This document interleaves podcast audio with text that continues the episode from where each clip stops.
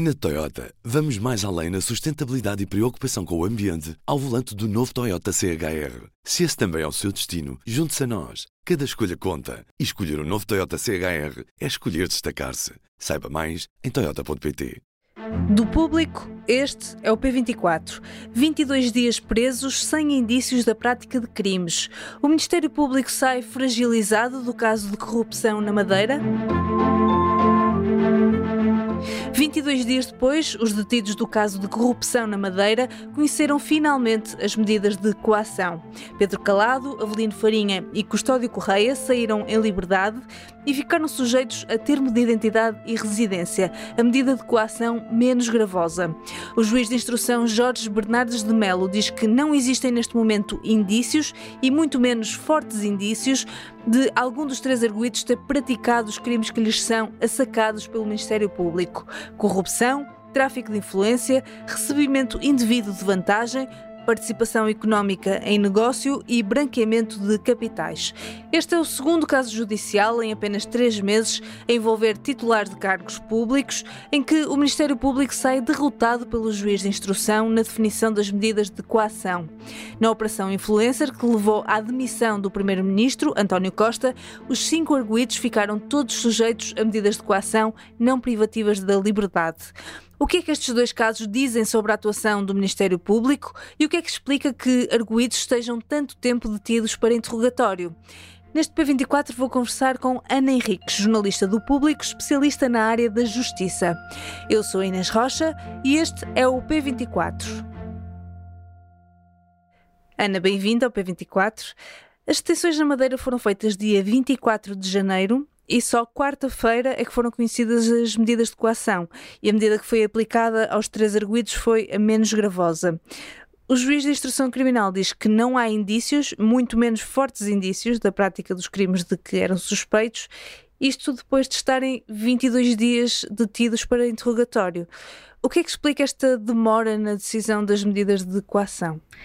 Tudo isto é absolutamente lamentável do ponto de vista do que deve ser o funcionamento da justiça. Uh, tanto quanto se sabe, poderá haver vários fatores a explicar o que sucedeu.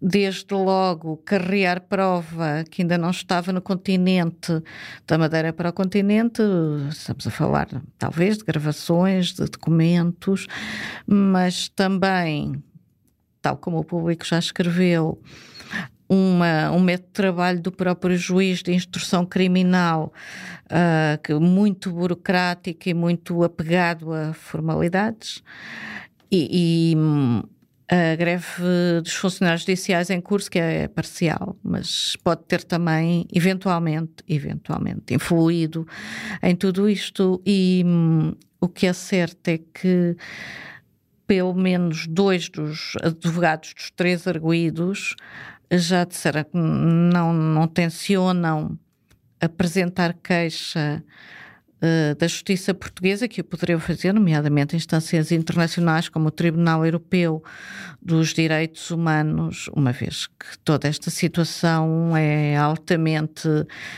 lamentável. Mas qual é que é o tempo previsto na lei para uh, este processo estar concluído? Uh, o início dos interrogatórios devia ter tido lugar uh, eh, 48 horas depois das detenções.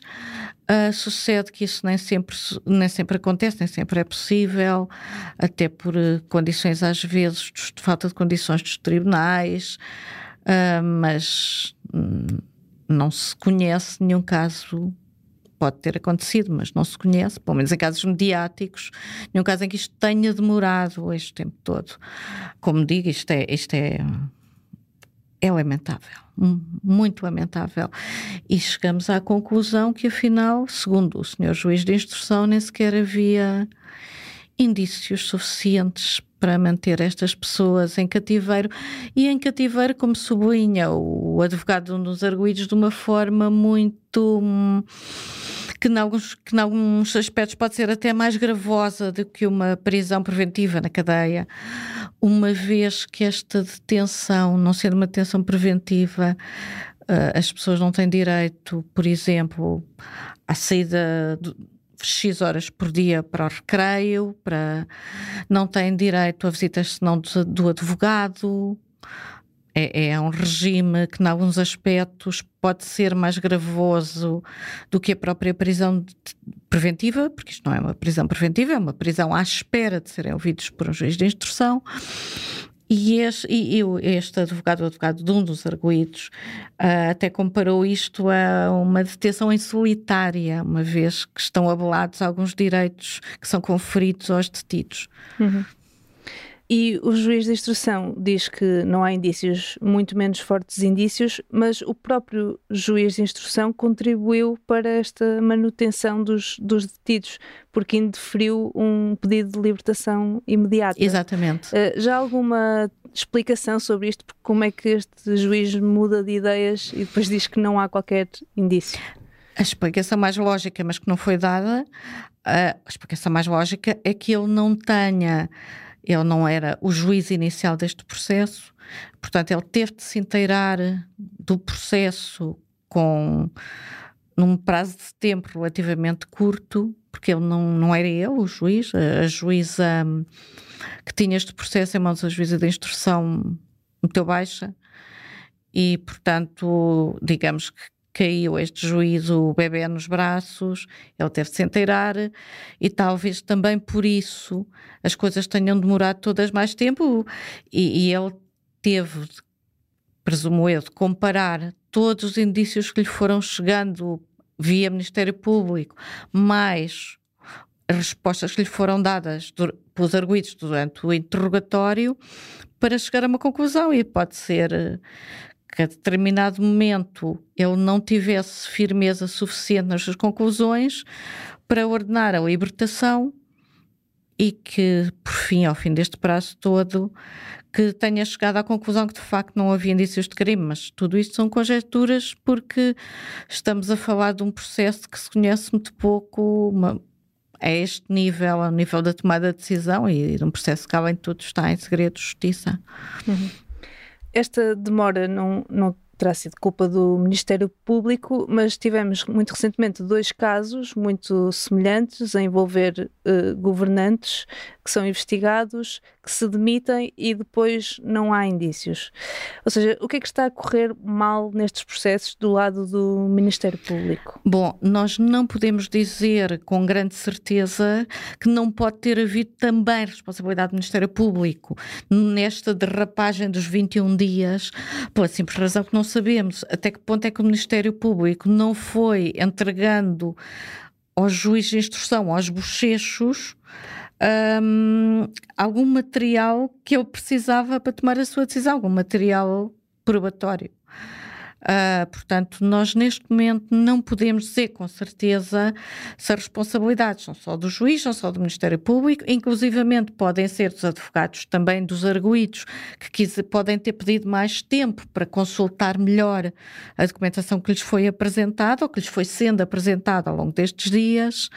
Não podemos, não podemos dizer, dizer nada disso. Do ponto de vista do Ministério Público, Uh, há, há, aqui um grande problema que se chama falta absoluta de capacidade de comunicação da Procuradora-Geral da República, que emuteceu desde praticamente, desde que tomou posse, escolhe ela própria os momentos em que quer falar. Uh, nomeadamente discursos oficiais já previamente marcados, uh, cerimónias em que ela em que ela é muito assertiva sobre a falta de meios com que se defronta ao Ministério Público, mas tudo o resto, que é a chamada prestação de explicações, ela furta-se completamente a esse tipo de coisa. Ela e, e os, e os restantes dirigentes do Ministério Público. Portanto, nós não temos neste momento, temos um Ministério Público mudo, opaco, não é? Isso, isso tem corrido muito mal independentemente do que daquilo que possam resultar estas investigações, porque quer o influencer, quer agora esta operação da Madeira, que não tem nome, mas a, a qual a judiciária pensou em chamar Zarco inicialmente e depois acabou por desistir e não, não lhe atribuem um nome, mas tudo isto são investigações que, pelo facto dos juízes de instrução terem decidido desta ou daquela forma, isso não compromete o andamento do processo e da investigação, no sentido em que ainda poderá haver quer acusações, que é mais do que certo que existirão nestes casos, quer eventualmente condenações ou absolvições depois de, de, julgamentos que também é quase certo que existirão nestes casos, uma vez que estamos a falar de processos com grande acervo probatório. Uh, estamos a falar de vigilância, estamos a falar uh, eventualmente de escutas aqui na Madeira, estamos a falar de muito uh, de análise de peritagens financeiras, a contas bancárias, estamos a falar mesmo de muito material, portanto, quando a judiciária avança para o terreno na Madeira, não avança a partir do nada, avança a partir de indícios probatórios fortes de que alguma coisa de muito errado se passa. Mas para este juiz uh, são muito poucos indícios ou, ou, ou nada fortes. Exato, né? isso, né? isso criou um, um grande mal-estar uh, na judiciária, por exemplo, em quem está a investigar este caso, que diz não entender como é que é possível que perante todo o acervo que foi entregue, que foi entregue a este juiz de instrução, como é que é possível ele ter decidido desta forma. Uhum. Uh, há quem já peça a demissão de Lucília Gago. Um, há muitas críticas à atuação do, do Ministério Público, ainda por cima que estes dois casos estão seguidos. Um, isto, que consequências é que pode ter para a credibilidade de, do Ministério Público e da Justiça em geral? Um, nós recuando um bocadinho atrás, uns anitos atrás, uh, e pegando no, no, que me, no que me perguntaste lá atrás, nós temos aqui um, um fator muito engraçado que se chama a chegada de António Costa à Câmara de Lisboa, que serviu como, obviamente, que lhe serviu como catapulta para chegar a primeiro-ministro. Uh, foi graças ao sistema de justiça que António Costa chega à Câmara de Lisboa. Quem estava à frente da Câmara de Lisboa na altura era Carmona Rodrigues. Sobreveio o processo Braga Parques. Carmona Rodrigues, muito a contragosto, e a sua equipa que de, de vereadores são obrigados a admitir-se, porque há um processo judicial relacionado com a venda dos terrenos do Parque Maério e com a sua troca pelos terrenos da Feira Popular. António Costa consegue chegar a presidente da Câmara graças a um mandato interrompido, que é um mandato interrompido pela Justiça, de alguma forma, a Carmona Rodrigues, e daí sobe para primeiro-ministro.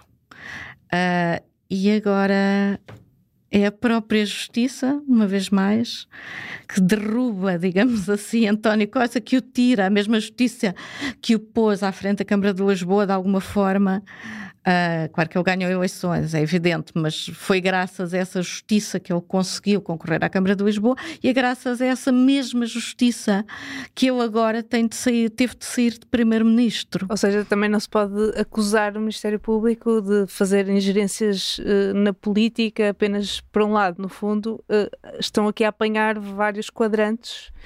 neste caso, os casos recentes foram PS e PSD, não é? Sim, não, não nos podemos esquecer não nos podemos esquecer que Carmona Rodrigues e a sua equipa mais tarde vieram a ser ilibados, todos. O que significa que Carmona Rodrigues podia ter ficado até ao fim do mandato à frente da Câmara de Lisboa e a sua equipa. E da mesma forma poderemos fazer esse mesmo raciocínio se um dia destes António Costa vier, vier a, ver, a ver fechado o inquérito que impende sobre ele neste momento no Supremo Tribunal de Justiça no âmbito do caso influencer. Mas dirias que estes casos... Uh não têm consequências na, na imagem que o Ministério Público tem e a Justiça tem perante os portugueses. Isto é normal haver estes casos e depois uh, não darem em nada, como se costuma dizer.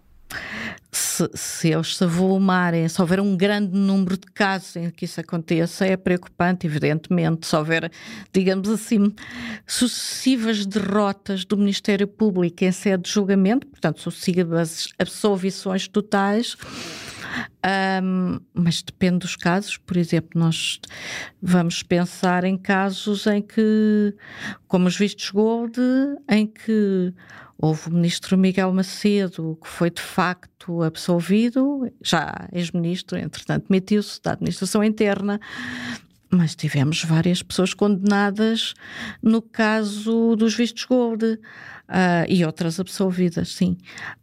Um, tivemos outros casos igualmente com condenados e absolvidos, portanto há aqui matéria para todo gosto. Agora, temos aqui outro problema, claramente, que é o problema da duração de alguns destes inquéritos, que não é, não é possível. Não é possível fazer, e o Presidente da República tem chamado consecutivamente a atenção sobre isso, que não é possível manter inquéritos abertos, ou não devia ser, 10 anos e mais, uh, e com as pessoas uh, sob suspeita e as carreiras sob suspeita. E muitas não, vezes não devia acontecer. Destroem-se carreiras por causa Ou disso. Ou congelam-se, no mínimo congelam-se, porque se fulano está sob suspeita e temos um, um autarca de Lisboa nessa situação há quatro ou cinco anos, no caso Tutti Frutti, por exemplo, essa pessoa pensa duas vezes, com certeza, antes de se candidatar a um cargo dentro do seu partido, antes de tentar, não é? Uh, progredir nessa carreira, porque tem aquela espada em cima da cabeça. Certo. Ana, muito obrigada. Obrigada eu. Esta sexta-feira há mais um episódio do podcast Diplomatas. Esta semana, Teresa de Souza e Carlos Gaspar analisam as declarações polémicas que Donald Trump fez sobre a NATO e olham também para os programas dos dois maiores partidos, PS e AD, no que toca a política externa. Uma conversa moderada pelo jornalista Ivo Neto. Não perca a partir das nove no site do Público ou em qualquer aplicação de podcast. É tudo por hoje. Este episódio foi editado por mim, Inês Rocha. A música do P24 é da Ana Marcos Maia. Tenha um bom dia e bom fim de semana.